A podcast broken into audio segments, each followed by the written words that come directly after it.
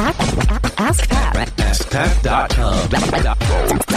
Dot com. AskPat. What's up, everybody? Pat Flynn here, and welcome to episode 322 of Ask Pat. Thank you so much for joining me today. Before we get to today's question from John, I do want to thank today's sponsor, which is lynda.com, L-Y-N-D-A dot com slash Ask Pat is where you go to get free access, full access for 10 days to the best online course hub in the world to help you with everything from web development to photography to visual design and business. Somebody tweeted me the other day saying, Pat, thank you because lynda.com is changing my life right now. And I love that because it will. And it has changed mine too. It's taught me so much about everything from new software that's come out to how to use my DSLR camera. You get unlimited access to every course for 10 days. You should definitely check it out. I've used it a lot and you can too lynda.com slash askpat. Again, that's L-Y-N-D-A dot com slash askpat. And these aren't just like little YouTube video tutorials. These are high quality, extremely professional tutorials to help you learn more and get more out of life and business and your work, everything. lynda.com slash askpat. All right, here's today's question from John. Hey, Pat, this is John. I'm getting ready to launch a new podcast, and I was wondering if there's a certain number of listeners or downloads or a certain time that needs to go by before you begin to monetize the podcast. Um, I do believe in adding value first and building an audience and then applying monetization. Just want to get your thoughts. Thanks. Hey, John, what's up? Thank you so much for the question today. This is a, an interesting question because, you know, when starting a podcast, it's going to be hard to monetize right from the start anyway. So I wouldn't worry about finding advertisers and people to sponsor your show beforehand.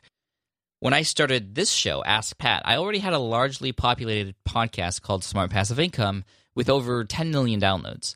And it was very difficult for me to get sponsors to come on board with this brand new show because they wanted numbers, they wanted proof, they wanted to know that there were listeners on the other end and what they were like. And so you're going to have to put some time in to see how much uh, you how much how much how much legs your podcast would have. Now, the cool part is when you get started, that's when you put all your efforts into the launch of it. That's when you're going to have hopefully uh, a lot of people come on, and you'll be featured in New and Noteworthy, New and Noteworthy in iTunes, where you're going to get a lot of new listeners and viewers coming in, uh, depending if you're an audio or video podcast. Which one I'm not sure, but I'm assuming audio because that's what most people are doing right now. But either way, those first eight weeks of your show give you a lot of information in terms of who your audience is, but it's also going to give you some good numbers that you can then take to a sponsor and share to potentially have them come on and advertise on your show. Now, six weeks is the standard in terms of what advertisers are looking for. They they always ask, well, what's how many people listen per episode? Well, if you if you just ask that question without spe- specifying the length of time, well, that could be the day after a new show comes out or a year after. But typically, it's six weeks. So I would wait a minimum of six weeks if you have the chance to to be able to then go out and see what those numbers are and then present those numbers to different advertisers. Reach out to other advertisers. If you're looking for advertisers, go to other shows in your niche and see who else is advertising those episodes. And that's who you can go and who I would target first. Obviously, if you're working with other companies or perhaps you purchased a product or a company's product that you love, you can reach out to them. And since you have that experience working with them already, they're going to be pretty likely to work with you. And if you have any sort of numbers behind your podcast, it's going to work out. Now, that doesn't mean you shouldn't think about those things beforehand, even before launching. So, keeping a list of potential sponsors, keeping a list of products that you can promote as an affiliate, those are things that you can do ahead of time. And I would definitely do ahead of time, at least think ahead in that way. Now, I also don't want you to discount the fact that you are building this audience and building trust with them, and you obviously have the potential to sell your own products down the road as well.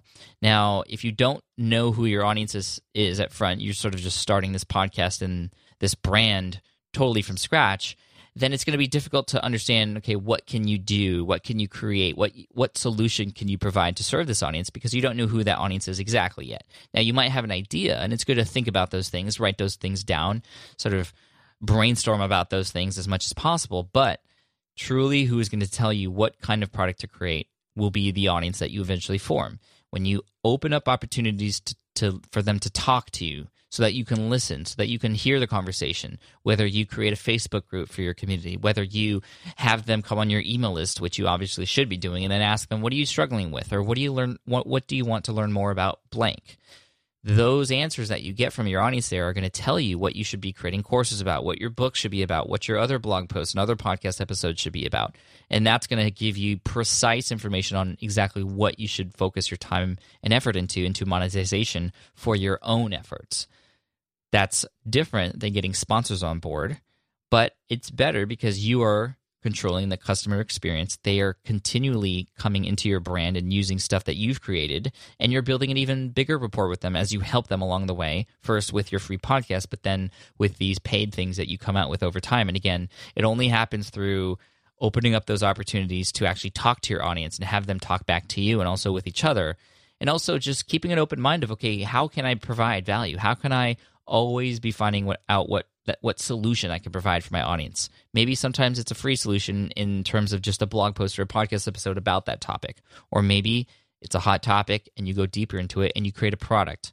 You can even validate those products by putting people onto a webinar and talking about a product and even pre-selling that product. I just did a podcast episode on on or excuse me a, a blog post on pre-selling six ways that you can uh, validate your product idea before wasting time and money. You can find that in the archive at smartpassiveincome.com. And you can use those strategies like pre-selling, something that John Lee Dumas does very, very well, and a lot of other people. We have we've had Jarrod Robinson on the show, a PE teacher who validated his product to his audience before he even created it. And he was able to get $15,000 from his audience to buy this product that wasn't even created yet. And that way he saved time and money. He validated that this was a thing that that they wanted and then he moved on and then actually hooked up with a developer to get it created such a smart thing to do. And you can do all of those things, John, as you build up your audience on your podcast. So hopefully that answers your question. I gave you a little bit more than just sponsorship and advertising. Hopefully that gives you some inspiration and at least gets your mindset in the direction of, okay, how can I myself create something to provide a solution for my audience? An Ask Pat is headed your way. For those of you listening, if you have a question featured here on the show as well, you can go to askpat.com and ask right there on that page. Thank you so much for all the questions. Obviously, this show would not exist without you and all of your questions. We have a dozen coming in a day now, which is amazing. I love it.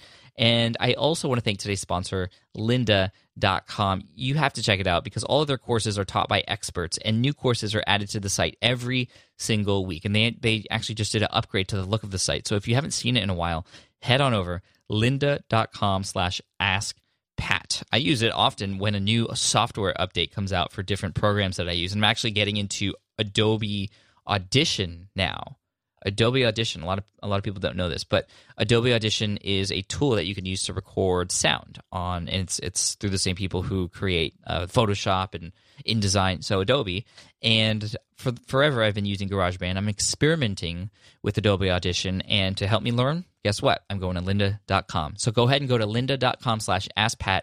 You'll sign up to get your free 10 day trial with unlimited access to every course and all that good stuff. You can even view it on your iPhone or Android mobile device as well. lynda.com slash askpat. Thank you so much. And as always, I like to end with a quote. And today's quote comes from Coleman Hawkins. He says, If you don't make mistakes, you aren't really trying. So try, everybody. Go make mistakes, learn from them, keep crushing it. Love you guys. I'll see you tomorrow on the next episode of Ask Pat. Thanks.